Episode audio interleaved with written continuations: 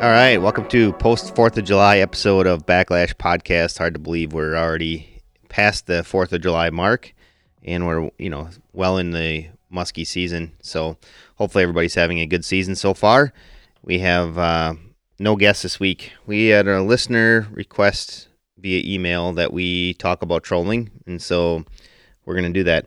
Brad and I talk a lot about open water trolling, especially Brad. He talks a lot about open water trolling, especially in the month of June. And um, this listener said, um, you know, be nice if we covered more specifics on you know type of gear that we use and all that. And so we're going to cover all that and hopefully get you on the right path. I know that um, Brad typically stops targeting muskies open water trolling when the water gets warmer, right, Brad? You're just a little too afraid that you're going to bring some fish up from the deep water and, and kill them? Yeah, definitely. I mean, the, the thermocline plays a huge factor in this whole deal. And, uh, I, you know, just past experience, as you start rolling into July and the water temps are going up, once that thermocline develops, I'm pretty much calling it. So, you know, there's some specific lakes out there that never develop a thermocline, and you know those fish will remain out in that open water throughout. Definitely something to consider. You always want to be cautious of uh, the fish's health and safety. So that's one thing that I always think about. And if you're looking for more information on trolling, I don't. This doesn't necessarily pertain necessarily to only open water. But the Kevin Goldberg episodes that we did, number 27 and number 77, are mostly about trolling. As far as I can remember, Brad, it's been a while since we've obviously recorded those episodes, seeing as though we're on like, I don't know, 120 now or whatever we are. So it's been almost a year since we talked to Kevin last. But uh, his episodes are really good, and I know they're somewhat timely. I think the one we talk about mostly spring, and then the other one we must talk about mostly um, fall and late summer trolling.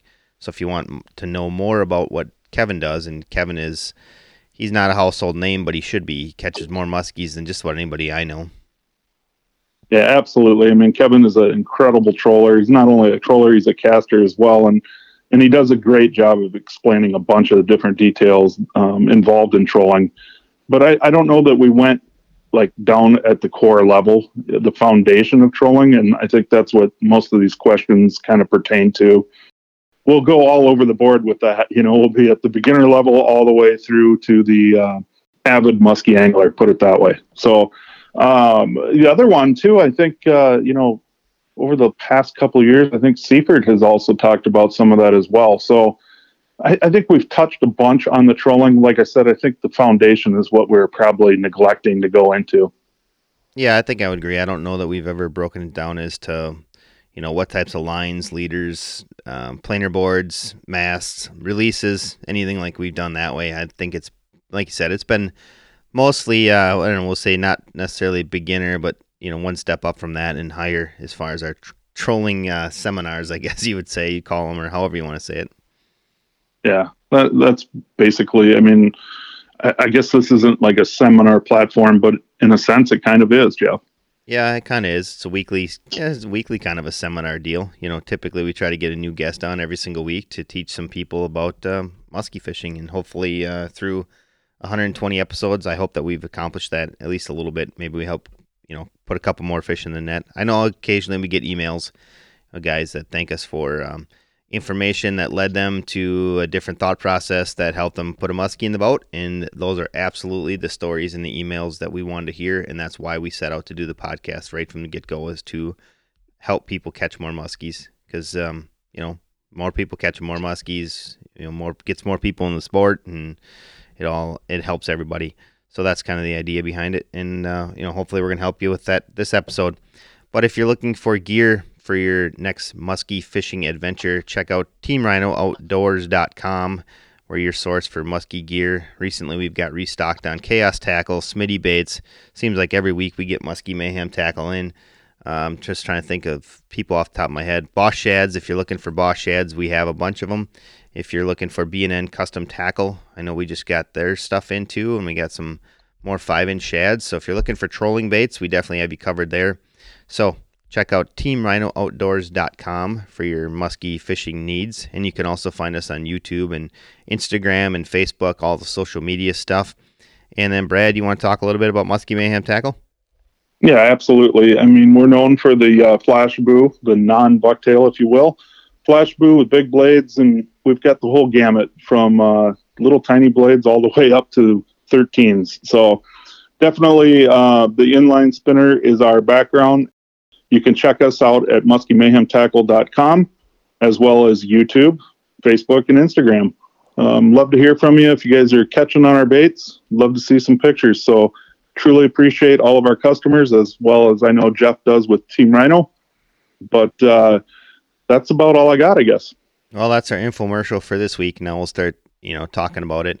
So, Brad, I know one thing that had concerned me is I thought we'd be talking about, you know, hot water again, and it looks like maybe there's a chance we're going to avoid that. I know we're going to be seeing a cold front probably as people listen to this episode. Looks like it's coming in tomorrow in some areas and today in some areas. So, hopefully uh, that extends the musky season out a little bit. July can be a little touch and go. Yeah, it's always a factor. You know, the month of July is uh, is usually the time frame here in Minnesota for us, and I know it is for you in Wisconsin. You know, the southern boys are already dealing with this this high hot water temps, but uh, we kind of had to shut it down last Wednesday. Actually, what would that have been like the first of July? We across the state. I mean, Leech Lake hit 79 degrees yesterday afternoon. I, I couldn't believe it, but uh, we were touching in the 80s we kind of shut it down. Fortunately for me, I was done guiding until tomorrow. Tomorrow will be the sixth, I believe. Is that right, Jeff? Tomorrow's sixth, seventh. Seventh, sixth, isn't it? Yeah, I was supposed to be guiding the day, but it was questionable. I, the water temps were so high, but as we uh, as the day has progressed today, we have dropped down to 62 degrees, and we have some rain finally some rain, some rain that we really, really need up in my neck of the woods anyway. So things are going to start cooling down rapidly. I think uh, tomorrow evening or tomorrow night, it's supposed to be 48 for a low. We're going to suck some heat off that surface of the water. Yeah, absolutely. So let's not talk about hot water. That's kind of like one of my least favorite topics ever to talk about because it means that we're not out fishing and you know we're just talking about mortality issues and and problems that can arise with fishing in hot water. And it's a very, uh, I don't want to say it's a heated topic, you know, heated, I guess you could say, mostly because there's definitely people on both sides of, uh, of the spectrum as far as their feelings towards it and whether you should or shouldn't fish. And so let's just, uh, let's move on. But today, Brad, let's talk about trolling.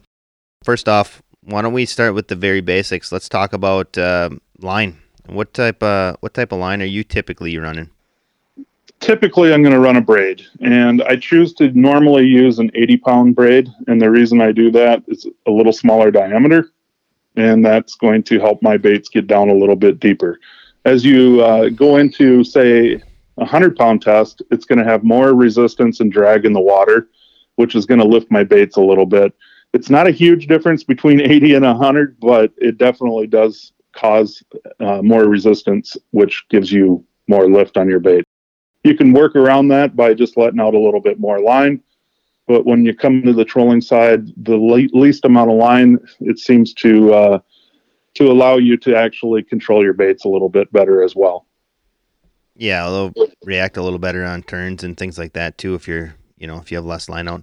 I would say, Brad, I lean towards the same thing that you do. I lean, I lean towards going with braid. 80 pound is probably where I'm at most of the time. I know that some guys will use 65 if they're running really small baits you know, especially some of the guys in the spring when they're doing some of that that trolling. Obviously, less you know when you drop down in pound test, you're gonna have to worry a little bit about breakage issues or things like that. But I mean, typically with muskies, you shouldn't have too many issues either way. I I can tell you a story. One time I was losing a bunch of fish. I was fishing with braid and I was losing a bunch of fish, and I just assumed that I don't know for whatever reason I assumed it was it was a braid issue, and so I switched all my gear over to mono. And then once I once I was running mono, I just felt like I didn't have control over where my baits were anymore because I had learned all my line lengths based on braid. And then when you switch over to mono, like you said, Brad, the diameter changes and it'll change your depth, your running depths at some of these baits. Let's say you run 20 feet out and you're running braid, your bait is going to likely drop deeper in the water column. It won't be a ton deeper, but it will drop deeper. And then you would be if you were running mono. Uh, typically, depends on what what I guess how big the mono is. You know, a lot a lot of guys I think are running like forty pound mono. Is that right? I think that's what I was running.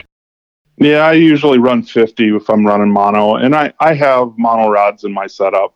um, only because you know I'm always looking to try to figure out what the fish want, and I think mono provides you uh, a little bit different look. I think it does kind of change the swimming action of the bait a little bit as well. One of the one of the primary reasons that I love w- running my braid is I believe it gives me a better signal back to my rod tip on how my bait's actually functioning.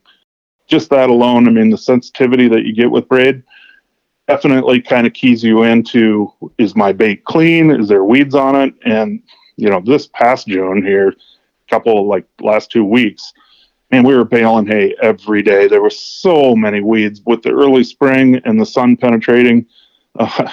The weed growth is insane. And with the insane weed growth and the extra boat traffic that's out on the lakes, there was a ton of floating weeds. And so it was a nonstop battle for two weeks of just checking baits continually. But that braid will also help you kind of realize when, when a bait is fouled up. With you mentioning the mono thing, the one thing I also I, I was gonna say about the um, you know like you said the feedback that you're getting that was one issue I didn't like when I was running mono. I didn't like how I couldn't feel my baits running. Like sometimes if you you know if, if, you can watch your rod tip for one, that's one way to check to see, but that's not always foolproof. So sometimes I'll actually grab the rod and I'll I'll hold it, and I could feel the bait running clean or not. Whereas mono, it seemed like I just couldn't feel that. You could never feel how the bait was doing, and I didn't like the stretch on it. It just there was too many things I wasn't comfortable with and I didn't use on it. So I that's why I didn't switch up or keep it on for real long. It didn't matter. I still lost a bunch of fish when I had the mono on. This was a stretch when I was trolling on Green Bay and we were doing pretty well. And I, like I said, I just got in a funk and I and I made an irrational change, changed everything up, and then I had to make an irrational change back. So that's not the cheapest way to go about doing it. You throw a bunch of uh, braid away and and uh, you know respool with mono and then throw a bunch of that away and respool again with braid. But at least I got all new uh, all new braid rolling. Anyways, I will I will say one thing about it though is I don't know, Brad. When you're running, when you're running, I'm guessing your drag isn't locked down if you're running braid, right? No, absolutely. Even with mono, um, I'm going to make it just so that reel can actually uh, hold back the bait. And when a fish hits, I mean, one of the things that I think a lot of people forget to realize is that boat is moving forward and the boat is going to set the hooks. I mean, you don't need to try to get up and power the fish. The boat already did all the work for you, even with a loose drag and you want that fish to be able to move move with the bait in its mouth. So don't uh, don't have them locked down. You'll probably lose some rod holders if you do, and uh, there's no reason to have it tensioned up like that. Yep, that's for sure. So that's the same way I do it. That's pretty much the way I think almost everybody I've ever fished with does it. If they're running braid, they're not running everything locked down drags. Um, so Brad, I think that pretty much covers the line style or the line portion of this, I would imagine, right? Nothing else to cover. Yeah, I think. I mean, I don't know that uh, we need to go too much more in depth about that, but uh, I'd say the next part to the equation is maybe the reel side. And uh, one of the things that I know you do as well, Jeff, and I think every troller out there, we run uh, counter reels, and the reason we run the counter reel is to duplicate whatever we caught on. So something to consider as well you know we're we're talking about line now. Let's talk about the reels. And you definitely want to get a reel that has a line counter so you can always duplicate and you actually know where your baits are in the water column. Yes, and so I would go along the same lines of Brad said there. I particularly I I'm pretty fond of Shimano's, especially the in my opinion the older Shimano's. I I like those. The um and I, I know guys that want to run 600s and 700s for muskies quite honestly, in certain instances, and like down rods and things like that, I've gotten away with 300s because I don't know, most of the time I'm only running out uh, 15 to 40 feet of line, so I don't need this big, giant spool on there. So I was doing just fine with the 300s, and like I said, I preferred the older uh, Shimano's. Brad, I don't know. I think that's probably what you're running too, isn't it? Yeah, I've got a lot of the original Tekotas, uh, Shimano Tekota. I did. I did end up buying a couple 700s this year, and the primary reason I did that is uh, Shimano changed things up a little bit, as well as Daiwa. They did as well. Um, they went to a higher gear ratio, and one of the things I think they did that just specifically for the salmon and trout guys, they could pick up their lines way quicker. But the problem that I've had is uh, some of my clientele, if they're older or what have you, um, they struggle because you know you got this high speed reel and you're trying to fight a fish, and it's not always the easiest. Yes, you're gathering more line with each turn of the handle, but you start losing some of your power. So I, I stepped up this year and bought a couple 700s because I needed a couple more reels. I feel like I'm going out for shark or something at this point, but uh, I'm not using the line capacity that that reel provides. That's for sure. Yeah, absolutely. Because I mean, you can just pile it on on a 700. I, if you're looking for a reel, I would say 500 is a good spot to start. You know, if you can find a good 500 spool reel, that'll get you, that'll do almost everything you needed to do. And you don't have to get a Shimano Tekota, although everyone thinks Shimano's are super expensive, but I was getting them for I don't know, right around 180, 190 dollars, and yeah, that's expensive for a line counter reel, but it's also, in my opinion, the best one. I've used a whole pile of them. The one downside I would say to the Shimano Tekotas is guys don't like the the drag or the not the drag the clicker. The clicker. Yep, they think the clicker is a little too quiet. I know like the uh, Okuma Okuma cold waters and and uh, the Daiwa Sea Lines, the AccuDepths or whatever, those things have a much louder clicker on them. Yeah, absolutely. I, I've used, I still have a bunch in the lineup. The Sea Lines are a great reel, that's for sure. Um, I've been around the Okumas. I don't own any at this point. I was trying to get some this spring, but reels were kind of tough to come by. Hence the reason the 700 uh, Tekotas came out. Yes, reels were difficult to come by, and I think in some cases they still are. I don't know for sure. Haven't had to look for one. Pray, praise yeah. God, I haven't had to because I've heard it's rough. Yeah, it can be. That's for sure. I, have had a few other people. I know Herbie has mentioned to me if I find any to let him know immediately. And I don't know what's going on, but uh, I think they, you know, they come in waves, right? Stores will get some and then they're gone, and then stores will get some and they're gone. So if you're looking for one, maybe get on a waiting list somewhere. right. Exactly. And when it comes to uh, to trolling, like Brad said, uh, getting if you're going to get serious about trolling, the best way to go about that is to get a line counter reel. And if you really want to get serious about it even more, once you spool your line on the reel, I would recommend you know pulling out. You know, let's just say you start your clicker at zero, and you can pull out your line, and then uh, actually take a tape measure to verify how long, how much that you know how much it actually pulled off so you kind of have an idea because it you know when you spool your line differently or how full you spool it i think that throws off your line counter. Yeah well to a certain degree but i mean you know we're we're not uh, in this whole realm of musky fishing. I don't think it's quite as important as it is probably in the salmon and trout world. So you know the the depth of the baits we'll get into that later but you know honestly higher is better than lower. So you know within reason so we just we'll talk about that more in depth. And then the other thing was rods. For me, I've recently I've used all the Chaos Assault Stick trolling rods. Uh, back in the day, I used some TDRs, and I've used just a, a ton of different stuff. As long as you're not using like a solid graphite rod in the middle of you know cold weather in November, I think you should be fine. Like I said, the the chaos rods are i don't know let's say like a hundred bucks. Those are pretty good but there's all sorts of different options that you can use out there for trolling rods. I wouldn't get you know too hung up on them i wouldn't spend a whole lot more than than a hundred dollars or so on a rod. Yeah for me i, I do have some big long nine foot um, fiberglass rods for special baits. Um, i'm talking baits that are really big and, and they've got a big walk to them but honestly, I use all my old casting rods. I have a pile of old G Loomises that are probably 18 to 20 years old. Um, they were casting rods for me in the early days, and um, I'm I pretty much using them all right now for uh, for trolling. I wish I could get my hands on a couple more. Honestly, the reason that I like that rod is uh, it is a graphite rod but again, it's uh, the signal from the bait. You're actually getting a good report on what your bait's doing. So that's one of the reasons I choose to use a lot of graphite rods. I can watch those rod tips. I know what's going on with my bait. I know that it's free of weeds. And so for me, that's what I generally choose. And honestly, you know, even in the November, I don't worry about it too much. I mean, you got ice built up on your reels, your rods and I've never had one explode. I'm sure there's a few rods out there that might explode on those days, but uh, for the most part, I've not had an issue.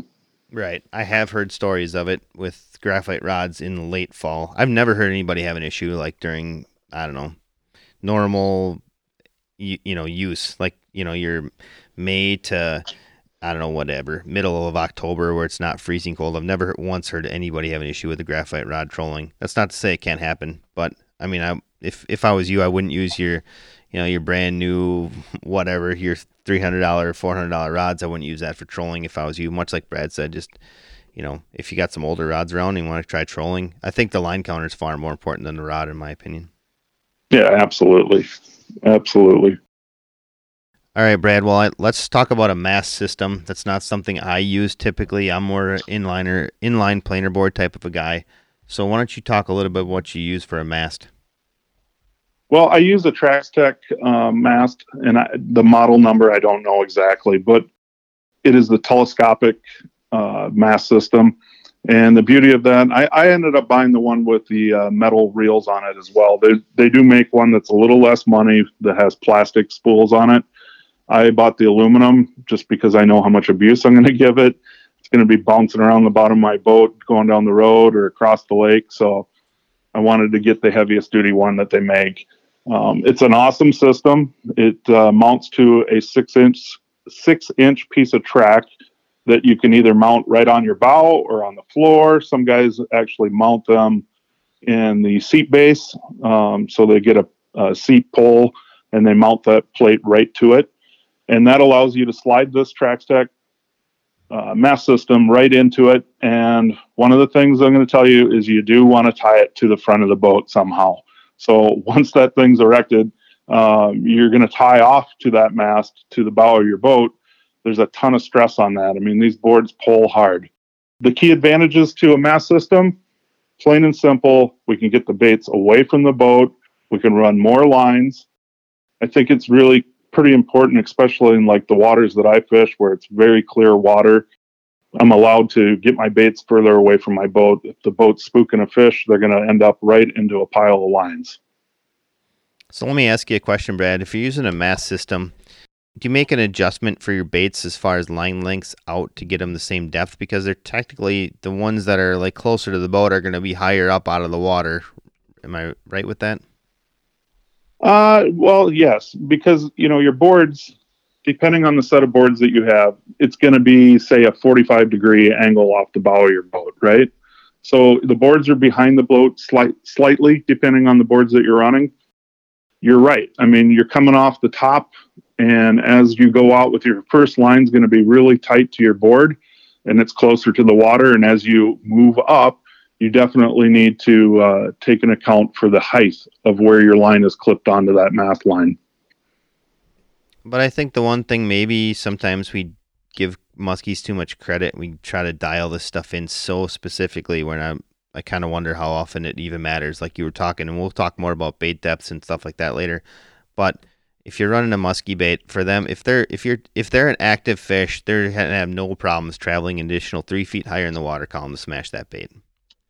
Three feet's nothing. You know, it's amazing to me how many people say, "Well, the fish are down twenty feet." And I'm like, we're in a 21 foot boat. Look at the bow to the transom.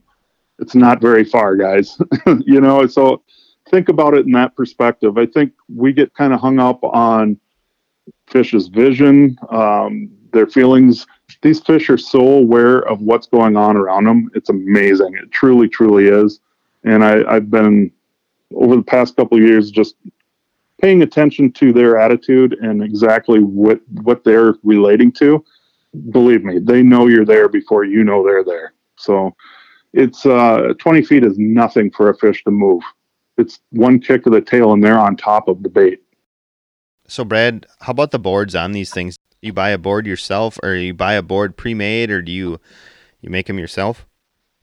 Well, Jeff, when you when you sent me the original email with these questions, I I kind of took a big deep breath, honestly, and I I build my own, and I will say this: if somebody is really looking to get some boards made, I would potentially make them for them.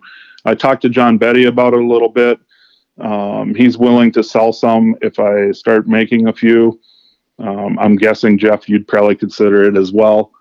Um, mm-hmm. We talked about it maybe a year ago, but yeah, I I've been building my own boards um, out of two different materials. I make some cedar boards, which work out really nice, and I leave them unfinished. And the reason I leave them unfinished is they will start sucking up some water, which makes them heavier and they pull a little bit harder. And then the other option that uh, is probably the better option, and I've been playing with this for a couple, three, four years, is the trim board, which is basically a PVC trim board like you probably all have around uh, your garage doors. Um, it's used for basically any kind of door on your house or on your garage. They are using a PVC pipes, uh, PVC plastic that uh, doesn't rot and uh, that works really good for uh, for planer boards as well. And then one other question we have gotten multiple emails about this spring, and I've forwarded them on to you is releases. Brad, how do people go about finding some releases? Well, again, I made I made some phone calls. um, it's kind of a weird world when it comes to the releases that we're using. If you see anybody out there with a mast setup, um, whether they're on St. Clair or um, here in Minnesota, or I'm sure Wisconsin, there's a few guys running them as well but uh, these clips are not always easy to get a hold of. So I made some phone calls and I got John Betty from Stealth Tackle working on it. So the guys that are out there looking for the clips that we're currently using, John will hopefully have some available. They're not cheap, but they work really, really well. I don't even know the name of them, honestly. So maybe it'll be a stealth product. I don't know for sure, but uh, definitely the the the one stop if you're looking for clips to run off your mast. Yeah, that was one guy that we sent that we had sent a couple people to John. John didn't necessarily have them. They came back to us. The other spot we sent him to was um, Mike Mortis from Muskie Train. He had a few too, and I think that from what I know of, one of the customers that or one of the listeners that came to us, I think he might have got the last ones from him too. So definitely uh, an issue to try to track down releases, and hopefully John from Stealth Tackle will be able to solve that issue sooner than later. Yeah, that's that's why I called him. I mean, I, I didn't want to put him on the spot here on a on our message, basically uh, having his phone ring off the hook. But he was uh, working on it. He was going to try to get a bunch more in stock. So hopefully, shortly they'll be available. Speaking of John from Stealth Tackle, we might as well talk about leaders too for these. You know, for trolling. What do you use for leaders? I use a stealth uh, leader, and it's kind of funny. I mean, I switch things up back and forth all the time. Um, I have different rods in the boat set up different ways. I, I prefer to run a three to four foot leader, and a lot of times I'm going to use a fluorocarbon. But uh, there are times when I run a, a, straight wire as well, and I think uh, that straight wire kind of sings a little bit in the water sometimes it's just kind of a different sound in the water. So that's one of the things that I, I mix up every once in a while. Yes, and if you're looking for that solid wire leader from Stealth Tackle, I believe we're eventually going to get that in stock as well. That was something that John and I played with. I took a quick run out to uh, Pennsylvania this past spring, and John and I were playing around with some leaders out there.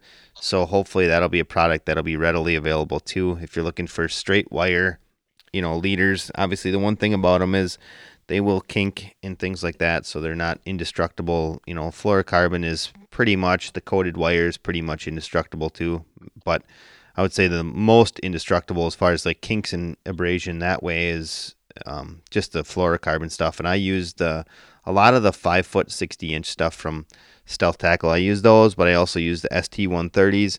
I also use the ST 200s, which are 200 pound fluorocarbon too on some of the bigger you know trolling baits, but typically if you're going with the, the 130 pound or the 100 pound, you can it'll cover most of your most of your applications. There's also some guys that use the um, like KP leaders. They have that built-in inline weight on the front of them. They'll use those out in Green Bay, and that's just to catch floating weeds. Just another. I mean, it'll help get your bait down, but its primary deal is mostly to catch weeds as well. Because obviously, as Brad alluded to earlier, weeds can definitely be a problem. Yeah, it's amazing how much uh, your leader will actually gather without anything on it. Another little trick that works really well is if you just basically tie a seven aught hook right on the on your line, right where you attach to your leader. That will definitely kind of provide you some uh, some weed catching ability. And I know that I, I don't even know if I should say this, but I think John was working on a weed catcher, if I'm not mistaken. Yeah, sounds like John's got a lot of stuff to do.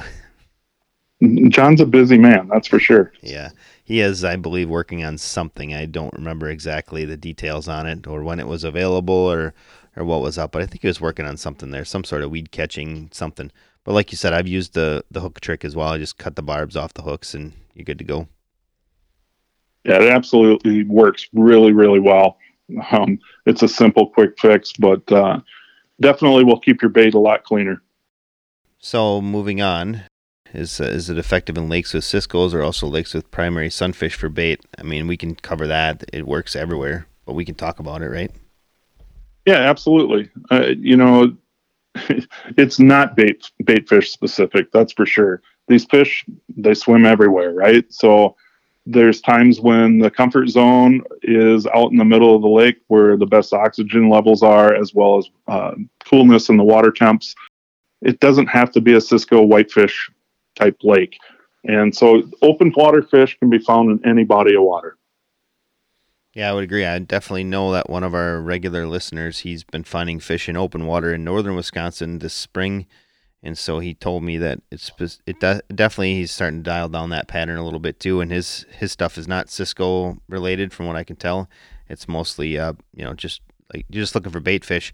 Same thing with not necessarily even like um, open water trolling in June because that's what we talk about a lot. But there's those lakes in southern Wisconsin where the panfish move out. You know, bluegills and sunfish will move out, and then that July time frame, depending upon again, it's water water uh, temperature dependent. That late June July bite can be pretty solid. As far as a troll, it just depends again on on water temperatures. You, I mean, I don't want to beat on it, but we don't want to be targeting fish, especially open water trolling when water temperatures are too high. Yeah, that's for sure, Jeff. You know, I think a lot of the relation to this whole thing on the open water, it comes down to the bugs. And the last couple of years, I think Matt and I talked about this a couple, three, four weeks ago. One of the things that you'll find is that you know the bug hatches are out there in the generally in the mud, but the last couple of years it's been more of a hard bottom, maybe a mix of mud and sand. Um, a lot of our lake flies are coming out of that. So if you can find where these bugs are coming up, and you can find it really easy on your 2D sonar or your down imaging. And it definitely is part of the equation because when those bugs are hatching, your smaller bait fish are moving out there and they're utilizing those bugs for a quick meal. And guess what happens? The muskies are right behind there. Your predator fish are going to follow, and the bait source becomes that. All right, Brad. So then the other question, the other part of this email we had was, how do you troll a bucktail? And I figured nobody's going to know how to troll a bucktail better than you.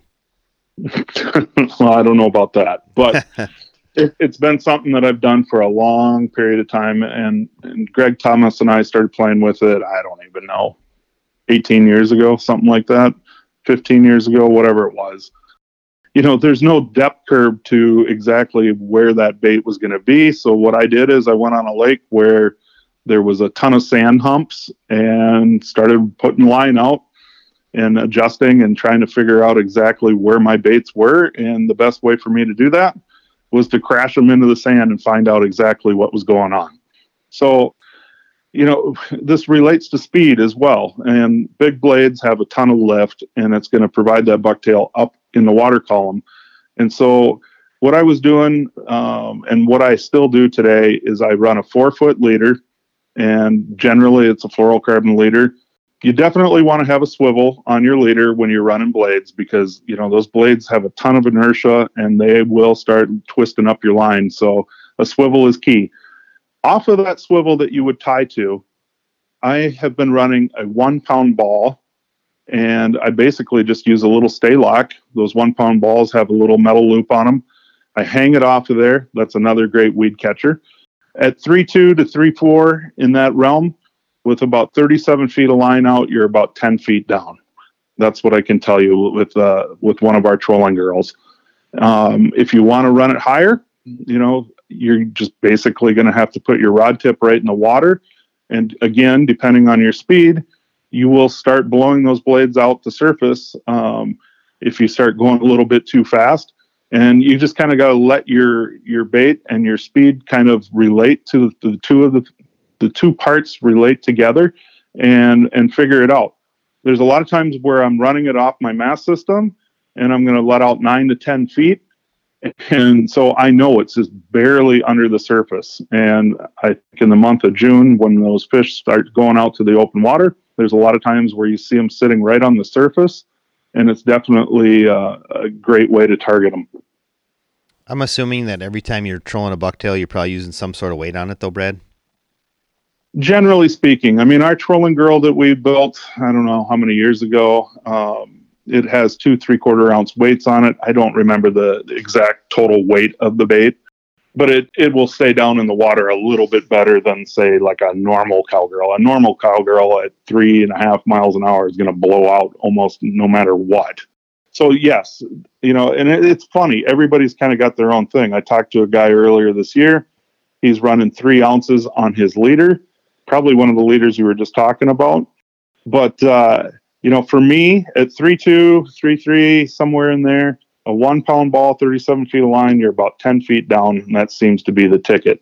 Now, one thing to consider though, when you're running that kind of weight on that system, when you turn, say you're turning towards that line, it's going to drop. It's going to go way down. The other thing that you really have to be considerate of is that if you're fighting that fish with that ball in front of you, you are fighting that lead weight as well. And so when you're doing that, you definitely do not want to have that bait pointed towards you as you're fighting the fish.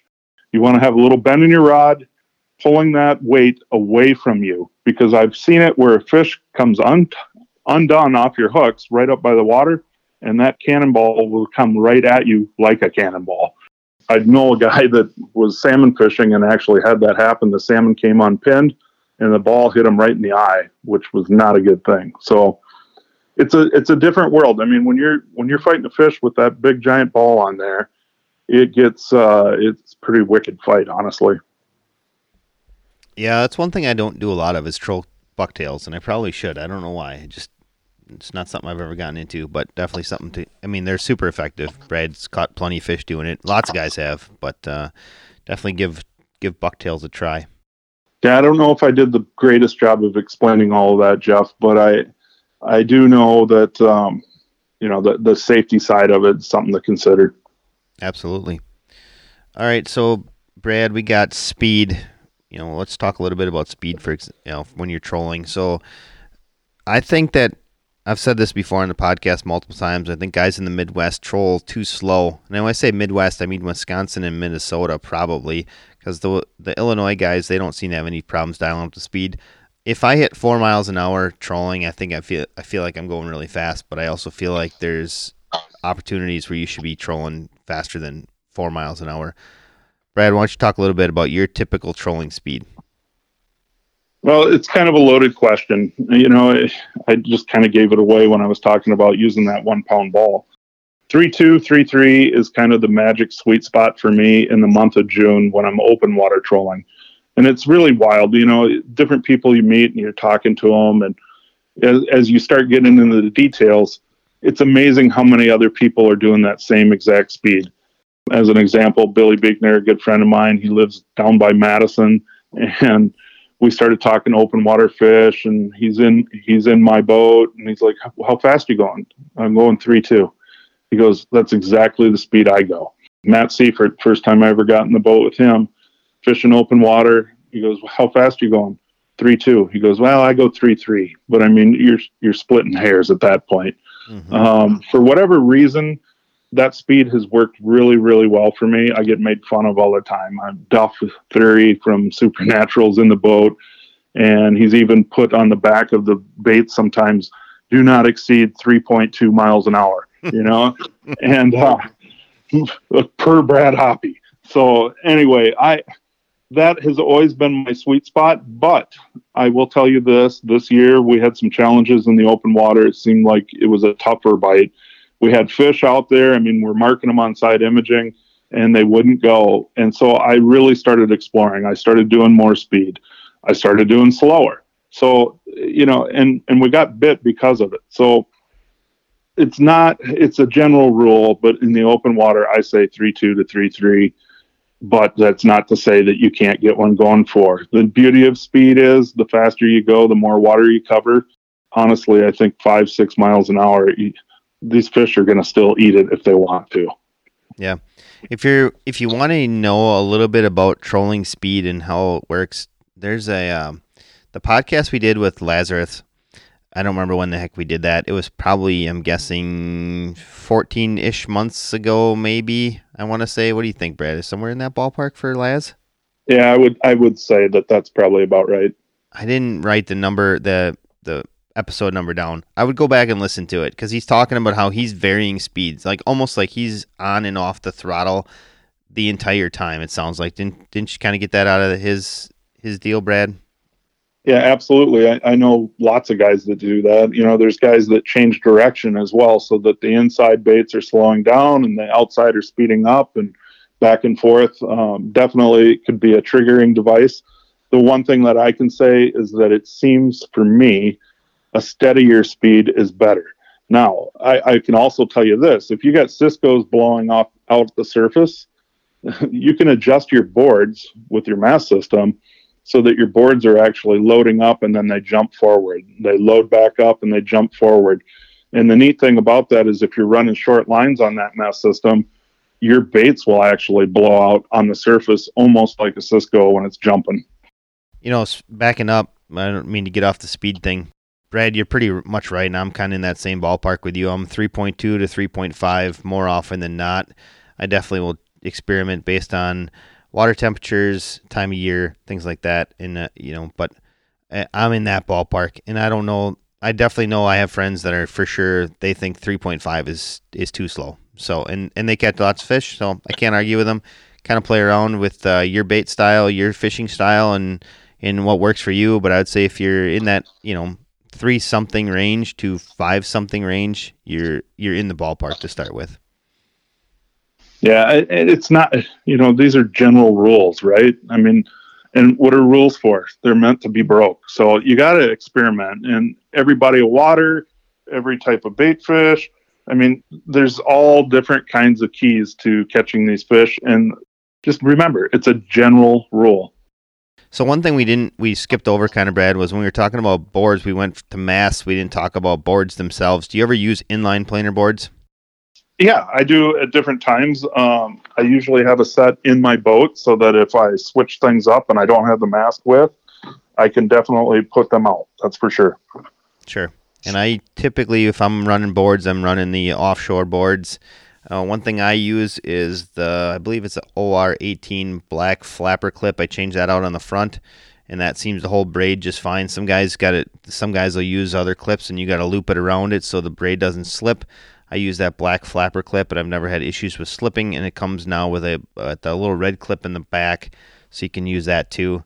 And I try to stay away from boards, I would say, as much as I can, especially if I'm solo. But there are times where I want to try to get the bait away from the boat and so I'll definitely use them.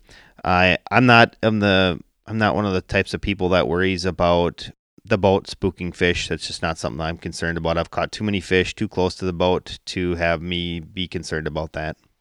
Yeah, one of the things that I I've just noticed, you know, the last couple years, it basically using side imaging, there's a lot of times where you creep up on these fish. I mean, like I said, they're in the on the surface out there, and they're going to move because they don't want to get run over.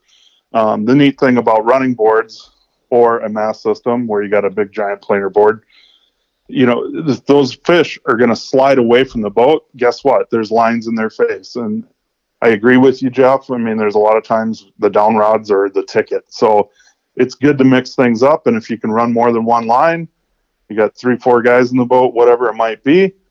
You you want to have some down rods, but you also want to try to get a few away from the boat, and it just allows you to run more lines. Easy anyway.